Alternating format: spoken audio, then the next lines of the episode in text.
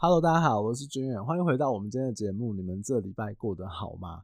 今天呢是这个节目的第一百集，一百集啊，应该也可以说算是一个小小的成就了吧。花了两年出头的时间，应该有两年两个月吧，做了一百集。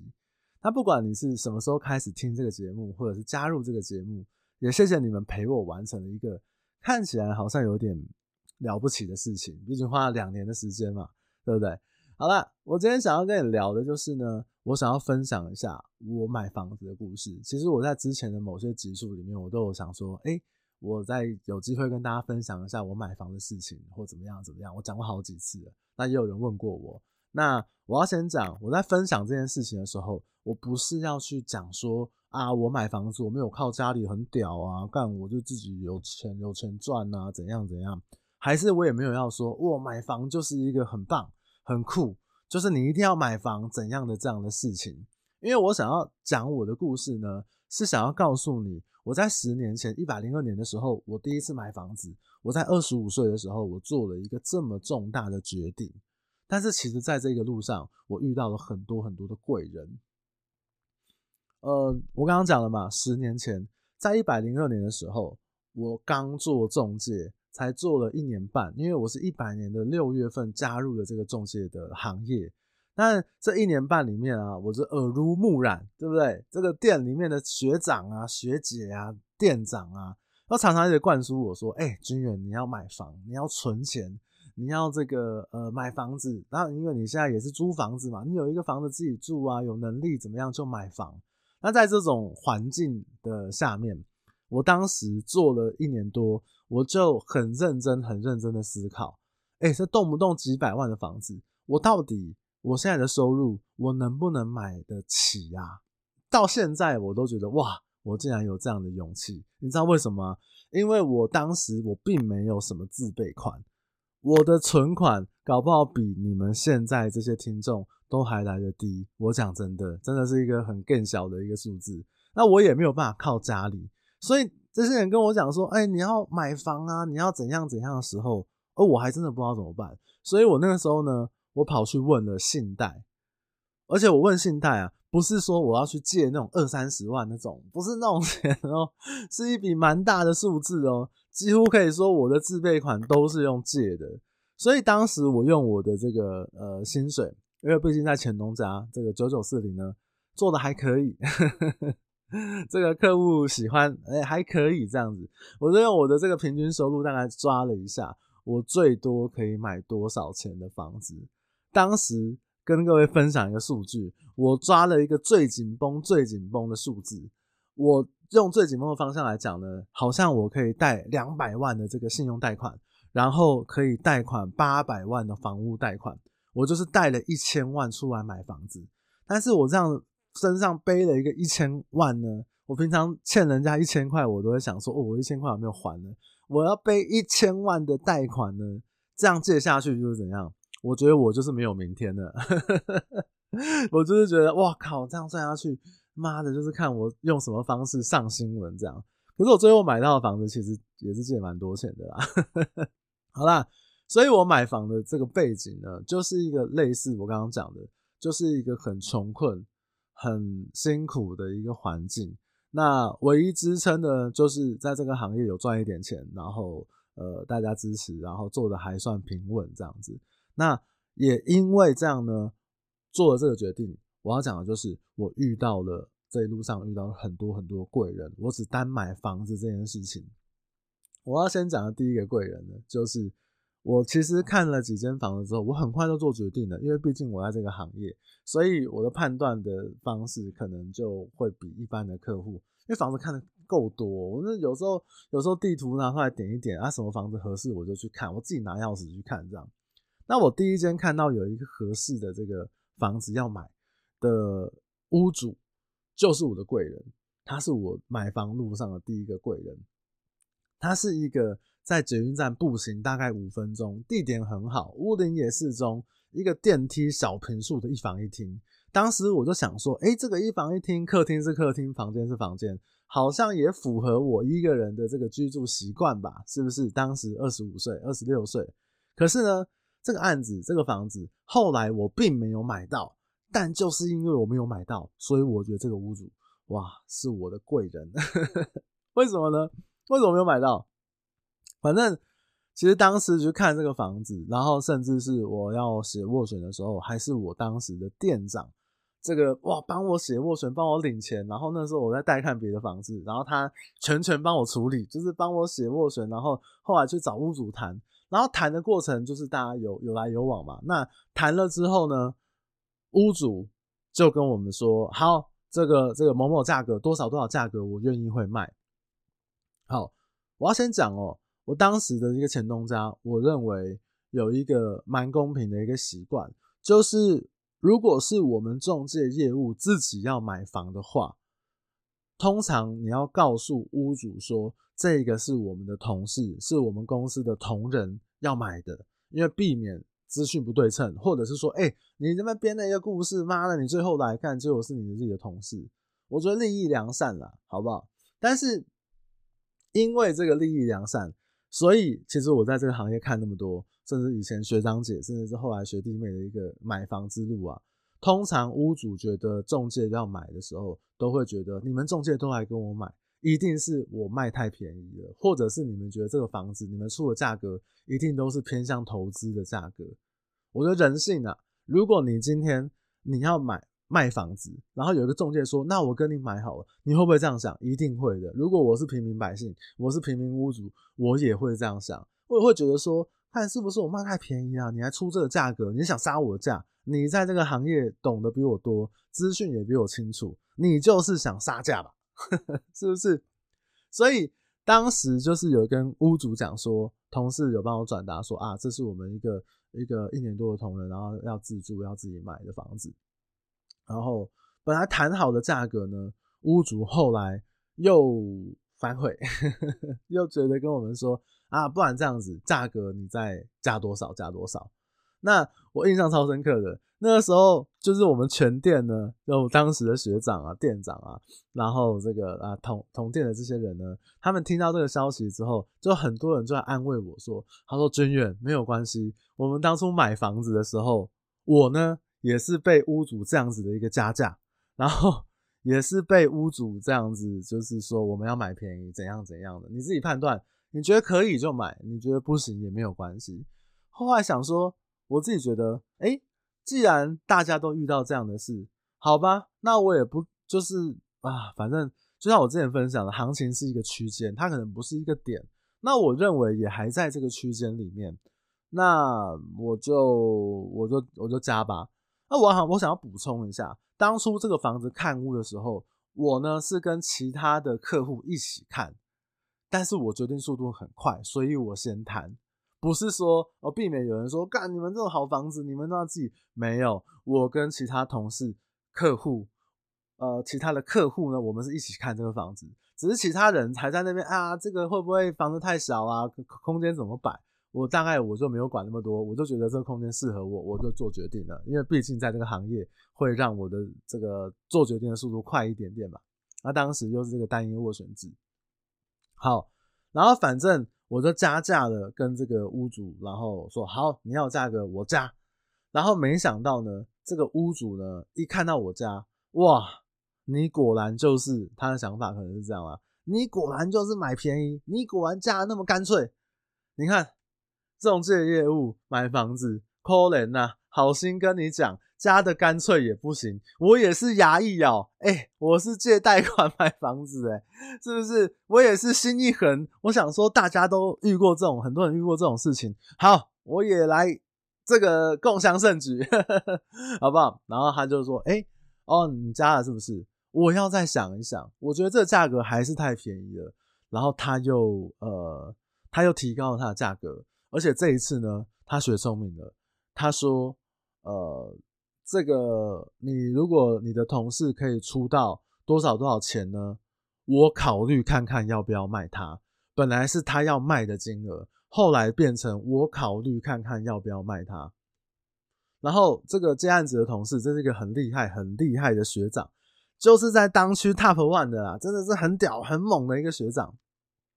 他跑过来跟我说，他说：“哎、欸，军远不好意思，屋主他又有其他的想法。”他觉得他的价格怎么样怎么样，应该你这个价格，如果你愿意出得到的话，那你评估看看。但是他现在讲法就是，我也不确，我也不敢说我这个你到这个价格我就一定会买。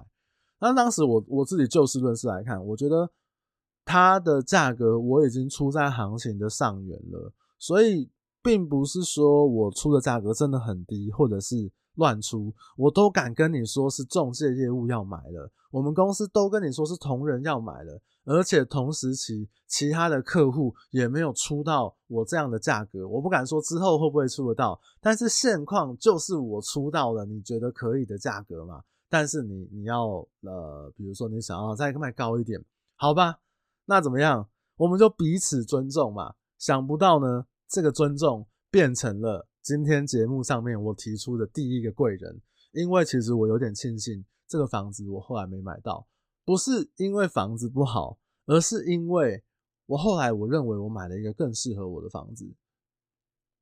后来呢，我就自己开发，因为中介业务，看你知道 DES 对不对？你就算是销售很强，公司还是定你开发；你就算是回报溢价很强，定你开发；你今天就算是开发很强，还是干嘛？定理开发，对不对？这就是这个某些公司的这个惯性，对不对？我也不一定这个每个区域是这样子啊，我不知道，这是我个人小小的感受。你今天有业绩呢，定理开发；没有业绩呢，定理开发。只是你有业绩的时候，大力小力的差别而已，好不好？所以我那时候自己开发，我本来就有一些好的开发习惯，然后我就开发到一个屋主想卖，它是一个在捷运站附近的这个公寓三楼，然后。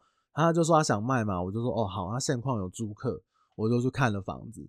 那这个房子呢，我当初看的时候有一些小缺点，比如说它是一个短短的、短短小小的无尾巷，然后可能小环境我觉得呃不是这么的理想。那屋况的部分呢，它是需要整理的，但是它边间然后格局很好，标准格局。然后当时的这个呃捷运站呢，也是在附近，走路可能五六分钟都可以到。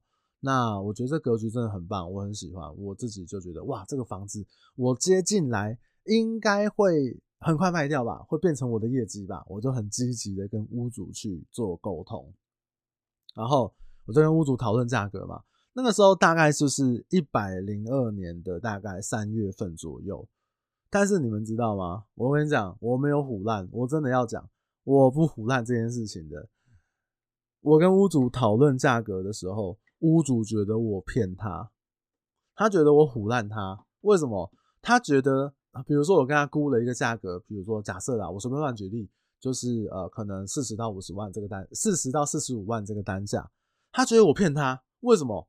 因为他觉得说，诶，一百零二年的时候有实价登录，他说我看了政府的公告的实价登录，可是并没有你讲的什么这个价格区间里面。你是不是为了接委托，所以来骗我？我当下真的是干傻眼猫咪哎！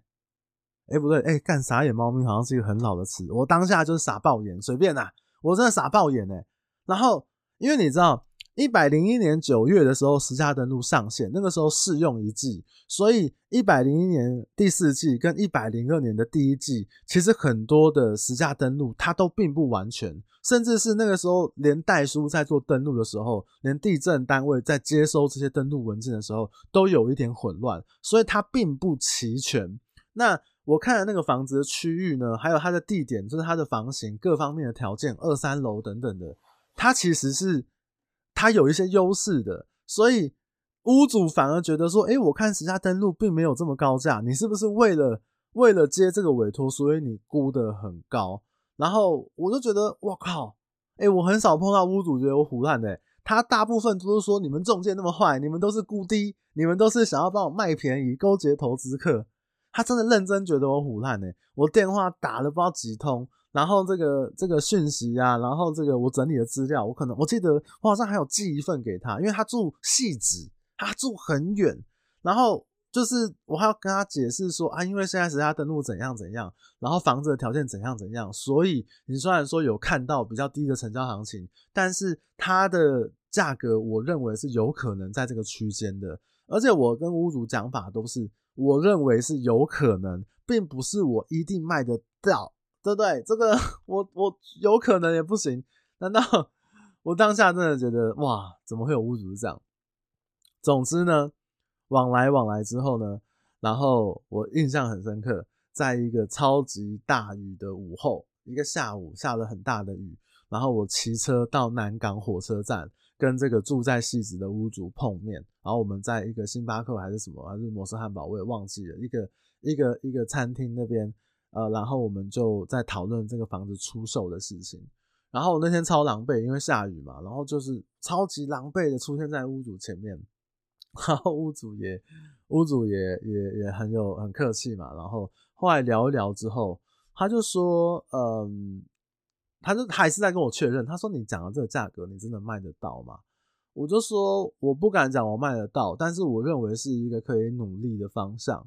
而这个方向，我也不能说卖不到，你怪我嘛？那你也可以问问看别人啊。然后，但是我认为，在我在这个商圈服务的经验，还有我做的功课。”我认为是一个可以努力的方向。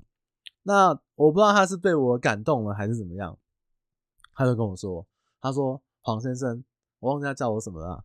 他说其实呢，这个房子你有掉成本的话，应该也知道这是我妈妈的房子。那我妈妈呢，最近这个身体状况呃比较比较需要人家照顾。那他们自己兄弟姐妹其实讨论好了。”因为这个妈妈的状况呢，所以大家想要赶快卖掉这间房子。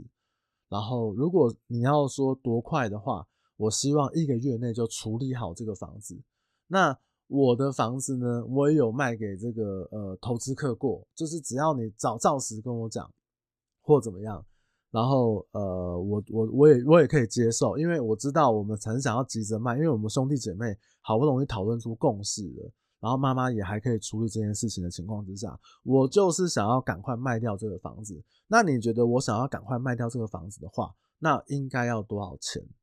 然后我说，我就跟他估了一个，我觉得投资客看了就是直接买，其实就是在我估价可能呃那个价格区间的打个八五折九折，因为那时候房地产市场也还不错，所以我说这个价格应该就就会很容易卖掉吧。然后他说，他最后还是问我。他说：“那你觉得我的房子到底要卖多少？”我说：“我还是维持维持着我那个时候的估价，我是呃，就是这个区间，我认为可以努力看看。甚至我跟他讲说，我说：‘哎，这个了解，呃，如果一个月我努力了卖不到，你可以再考虑卖给投资客啊，对不对？’”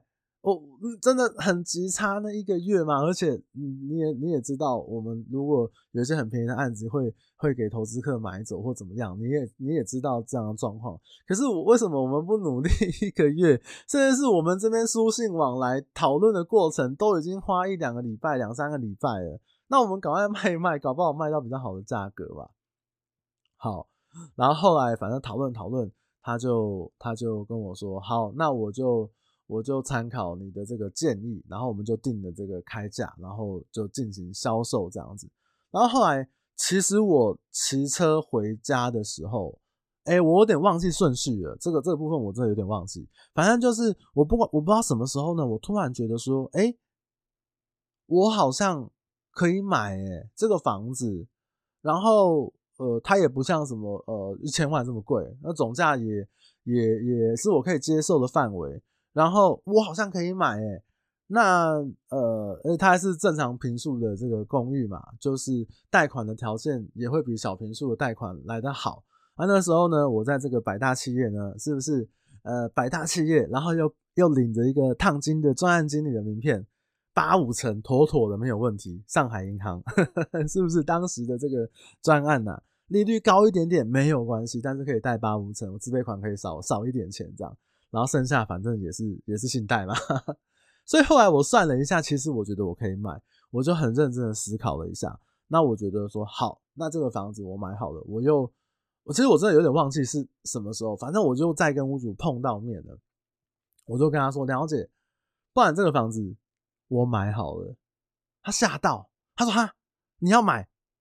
然后他说：“那你要买多少钱？”我就说：“哎，了解，就看您想卖多少。”因为我的估价我都跟你讲了，那我觉得那个是合理市场的价格。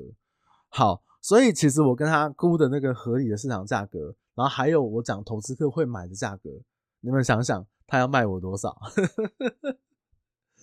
如果他卖我很贵的话，我觉得就不是贵人了，是不是？好啦，你知道吗？这个屋主呢，他就跟我说，那就是你估价。反正假设是呃，可能呃四十五到五十万好了，就是四十五到五十万的中间四十七万五。他说：“那我就定这个价格，你要不要买？”我认为合理哦。我认为对买方来讲，对屋主来讲，它就是我认为合理的成交行情区间嘛。就是就像你们之前如果有听我对于行情的讨论，我觉得行情它就是一个区间，不会因为你买的这个什么呃，可能四十五、四十六你就买便宜，或者是。很便宜，怎样怎样，也不会因为你买了四八、四九、五十就买的特别特别贵，因为它这个区间，它就是我认为在我眼中都是合理的范围。他今天没有要追最高，他就说：“那你的这个区间，我取中间来卖给你，你要不要？”我当下就算了一下，然后我想了一下，然后我就说：“我可以。”好，第二个问题来了，这个屋主就说：“好，你可以的话，是不是？那我跟你讲。”你这个公司中介费要不要收？我说要。他说：“那你中介费你还要收四趴？你们公司自己员工买房子还是要收四趴？”我说：“对。”他说：“那可不可以不要就就不要不要跳过公司？”我说：“不行。”我说：“我在这个公司守这个公司的规矩，合理吧？合情合理吧？”他说：“你这样我就不太想卖卖给你，哎，中介服务费还不能不能看。”然后我就说：“啊，真的没有办法，这个公司的规矩，而且这个呃，服务费能不能砍哦？我觉得这个见仁见智，还有每个公司的规矩不太一样，对不对？大家遇到的事情也都不太一样，这不是我讨论的重点。反正当时那个状况是不能看的。好，然后呃，这个屋主就说：‘那你这样我就不想卖给你了。’”然后我说：“那了解，不然你就看嘛，还是你你价格想要，不然你你可以再拉高一点，因为其实你拉高也是我要付的钱的，那那中介费也是从我买房买买方的这个的的钱里面扣啊，那所以还是你价格要再想一想，再高一点，我也评估看看这样子。然后他说我想一下，他可能打电话去旁边怎样，这个这个想了一下，这样他就跟我说。”他说：“呃，这个黄先生，我觉得你很有诚意，然后你也很诚恳。这样好了，我呢回去想一想，价格上面我可能倾向于说，就是我们就是照你讲的中间那个数字卖给你呢，我觉得也很高兴。那我回去想一想，那你呢？你你也是刚刚想的，你也回去想一想，明天我们再对一下彼此的意愿。然后后来这个。”呃，隔天之后呢，哎、真的，我也愿意，屋主也愿意。后来这个房子就卖给我。那我很感谢这个屋主，因为其实大大家知道的话，一百零二年之后，房一百零二年的第二季开始，实价登录，大家去看到之后，房价又一路往上飙涨。但是我不知道，我不是因为房价会往上飙涨，所以。我要买房子，我只是因为我租房子，我没有地方住，那我有一点能力，那我也想存钱，我钱都乱花，我买了这房。后来也因为这十年房价有一些波动，有存到一点钱，甚至是就算房价没有波动，我也扎扎实实，我每个月贷款压力最高、最麻烦、最多的时候，我可能要找到。包含我自己的房租，那个房子后来我真的没有钱整理了，只能修修漏水壁啊，然后简单油漆，然后呃也真的没有心力去管它，也没有出租，大概一年的时间，我还要自己租房子，然后我我一个月大概不吃不喝，我光是缴房贷这个信贷，然后这个我房租可能就要五六万了，真的，你说是不是没有明天？我一个人哎、是不是？所以我现在如果找了一个阿姨，我不想努力了。我相信各位应该可以体谅我吧。好了，反正后来他真的这个屋主也是，就是我觉得他也觉得啊，你这年轻人二十五六岁，他自己买房子，然后然后你也很辛苦，那我也不要跟你，身为一个这个姐姐，我也不要跟你那边啰嗦了啦，好不好？就是讲好中间的价格，你也认同嘛，我也认同嘛。那中介服务费我也不要跟你计较了啦。就卖给你，希望你希望你这个一切顺利。后来就谈成，然后就就就准备去这个签约这样子。那所以其实这个屋主对我来讲，我说真的，在我服务这么多年的经验里面，他真的是一个很阿莎力，而且我认为他真的是站在想要帮助一个年轻人的立场，然后来来呃把房子卖给我。甚至在事后呢，其实我透过一些同事之间大家的呃转述吧，其实他当时有问我们同公司的其他的同事，那其他同事跟他报的就是投资价。如果你想要。但是不是说那个同事干嘛勾结投资客？不是，是这个屋主他的需求就是说我一个月内要卖掉，你觉得可以卖多少？那同事就说哦，那这样子的话大概就是多少钱一定卖得掉。这是我事后听同事讲的，我才知道他有问其他人。那我我可能那时候比较笨吧，我也不我也不觉得说啊你很急着要卖，所以我就要估投资价。我就是觉得正常行情，而且有些房子它真的是很快就卖掉了，就合适的买方出现。可以努力看看的，所以这可能也是我对我的一个呃鼓励吧，就是我我还是希望可以在行情的分析上面来讲客观公道一点，对不对？所以我觉得这个屋主我我很感谢他，他真的也是我我的贵人，是在呃至少我买了第一间房子，然后存到了一点钱，真的是我的贵人。那也希望他一切都很平安顺心。然后再来，也因为跟价格跟这个屋主谈好的情况之下，我要干嘛？我就要去搞信贷啊！我就是要去 用自备款的嘛，对不对？因为 我是没有钱会自备款的，好不好？开始借钱。那这个呢？借钱的过程中也出现了一个贵人，不是银行，对，银行呢就是用一个五趴还是多少五点九九趴忘记了。的利率呢，就是借了一笔钱给我，但是呢，我有一个为数不少的钱呢，自备款呢，是我的高中老师借给我的。我高中哦，不是读什么大家会认为很好的学校，也不是那种讲出去大家会很骄傲的，反而那个时候是大家觉得提到这个学校的时候，印象都不太理想，是一间私立的高职。我也不是什么哦，这个出淤泥而不染，我也是个呸他啦，是不是？小时候妈的，这个也是脱人家裤子，或者是被人家脱裤子那种白目白目高中生，对不对？所以一个私立高职的一个导师，他借了我一笔钱。那有一次，为什么？你会说我靠，那你是怎样到处借钱？不是，不是，不是，有一次哦。我跟我这高中老师，就我出社会之后，就做在这中介服务的时候，高中老师跟我们碰到面，他就问我说：“你为什么还不买房子呢？你你做的也还不错，为什么你不买房？”我就说我没有自备款，那我钱好像，嗯，好像都被我乱 花了，然后我也没有奢侈品哦，然后好像就是这样吃喝玩乐这样玩掉这样，然后老然后老师就跟我说：“你你这样不行啊，你要存钱啊。”那你就那不然这样好了，你差多少钱？我借你，我最多可以借你一百万。我后来没有借那么多，所以当时我就一直印象中，哦，老师有一百万可以借我，好，必要的时候我就对不对？call out 这个老师专线。然后呢，这个，所以我当时在需要自备款的时候，我就呃确认一下信贷那边的状况。然后我最差的状况就是我全部自备款都是用信贷来借，那我还是呃那个时候没有多想啊，但是我就是拨了一个电话给这个老师，说，哎，老师啊，那我价格谈好了，你可不可以借我这个自备款？然后我也没有讲一百万，我讲了一个数字，然后他就说，哦，好啊，啊你买了，恭喜恭喜，那好，这样子，老师呢，今天回家。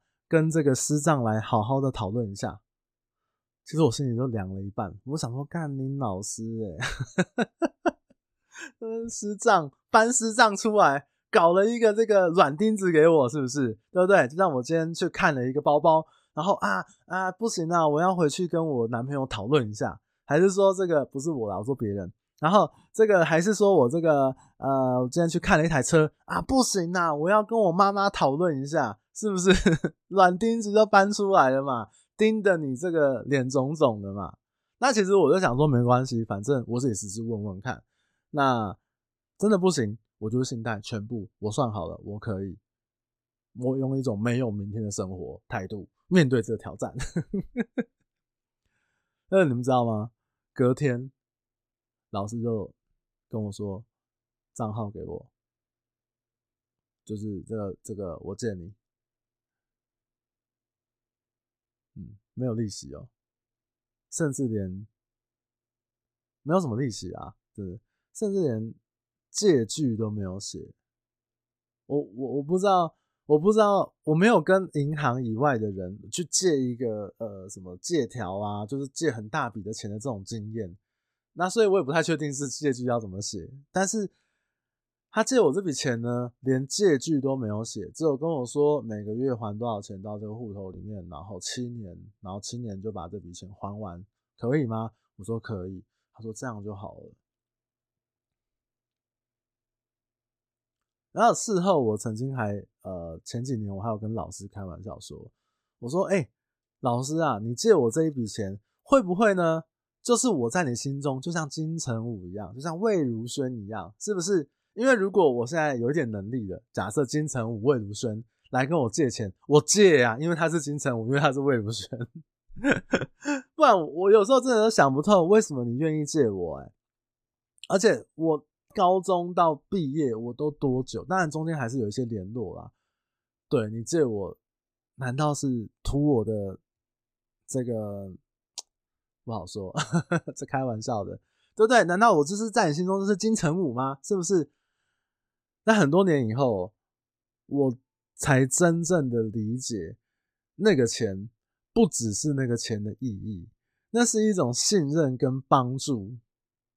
甚至那是一场课程，教导我。他教我什么？我们有能力的时候，就帮助别人吧。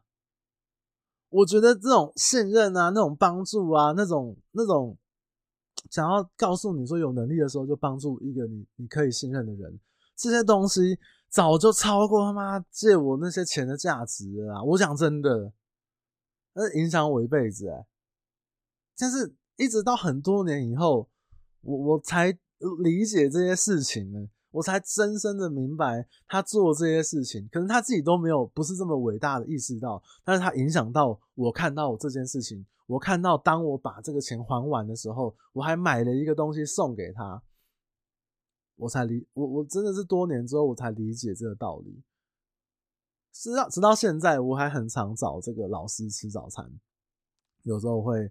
真的有时候会去这个呃中立，因为他也不在那个高职任教啊，会去这个中立去去找他，找他吃饭啊什么的。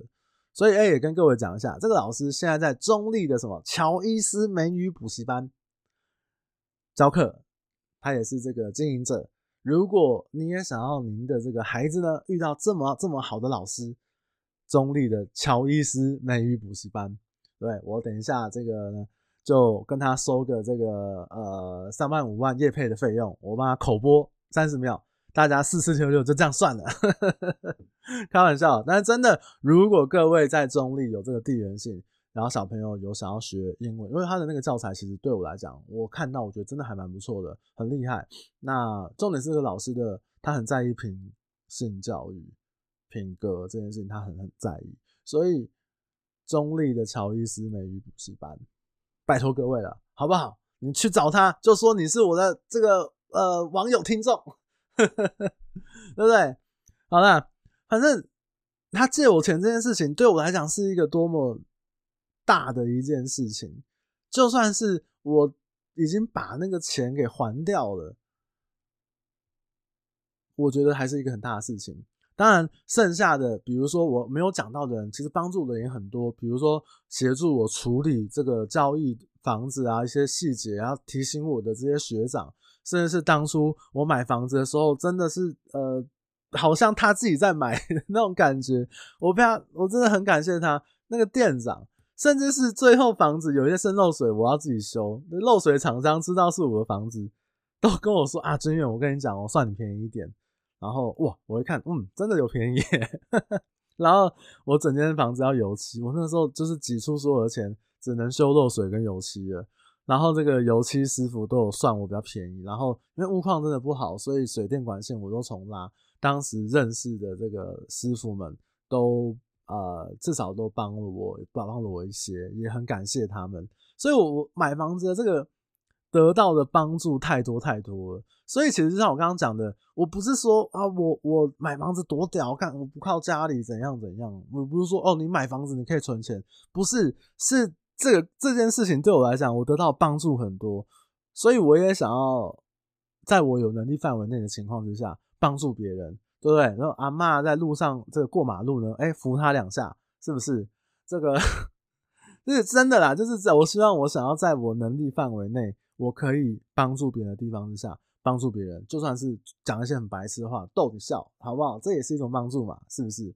所以这是我能力范围我允许的情况之下，我觉得这样的买房过程。从钱怎么筹，然后从遇到的事情，然后甚至是硬着头皮跟你你的亲近的这个亲朋好友去借钱，然后甚至你最后啊、呃、这个所有交屋之后，你所有要负担的贷款，然后你也呃把自己的生活压得很紧，然后甚至是你不能出意外的，你知道吗？你。我我一个人，我我背了这样子的房贷，我不能出意外，我不能半年不上班，我半年不上班，我可能就会死，我就会上社会新闻，我猜的啊。所以我觉得这样的买房对我来说就是一场冒险，甚至我身边的朋友或你们或者是呃客户，我都不太会建议人家去冒这个险，因为太恐怖了。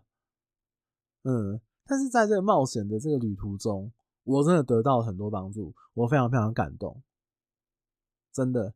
那录 Podcast 这件事情呢，对我来讲也是一场冒险。我也不知道这个冒险，甚至是这个他不知道要走到哪里，或者是他的镜头是什么时候，要录到什么时候，会不会有一天你们哎、突然不想听了，不喜欢了，或者是觉得啊这个节目没有价值，我都不知道。它就是一个冒险。那我很清楚，我这一百集一路上得到了很多的帮助，还有很多的感动，所以谢谢你们。可以陪我到今天这个一百集，干讲的很好吧？是不是？好啦，这就是我这一次我想过，我觉得我可以跟大家分享，在一百集的时候，可能是一个呃里程碑吧，来跟大家分享的一个事情。我就觉得，如果你喜欢这些内容的话，也请你帮我分享给你身边最好的朋友。你喜欢这个故事的话，也可以分享给他听。这是怎样？这就是一个扎扎实实的情绪勒索。好，然后啊，我下一集呢，没有意外的话，我会邀请到一个我觉得超棒、超赞、我超尊敬的人来陪我录 Podcast，干。超爽的啊！我已经跟他敲好时间了，我应该是过几天我就跟他敲好时间地点，我就是要跟他碰面。我就是个小粉丝，我就是个小迷弟，所以请你也可以关注下礼拜的节目。那当然，如果这礼拜的内容你真的觉得哇，黄军你讲的太棒太赞了，一个真情流露，一个点灯节目的话呢，让你触动你的心呢，也希望你不要吝啬来粉钻 IG 跟我留言点赞，或者是帮我在评分机制给我一个五星好评。我会非常非常的感谢你，最后还是谢谢你们陪我到了一百集，希望能够往呃一万集迈进。好了，好啦，那我们今天聊到这边，就下礼拜再见吧。哎、下礼拜真的一定要听，看我现在还没录，但是我觉得已经超屌了，好不好？那我们就这礼拜 就这样，好啦，大家再见，大家 拜拜。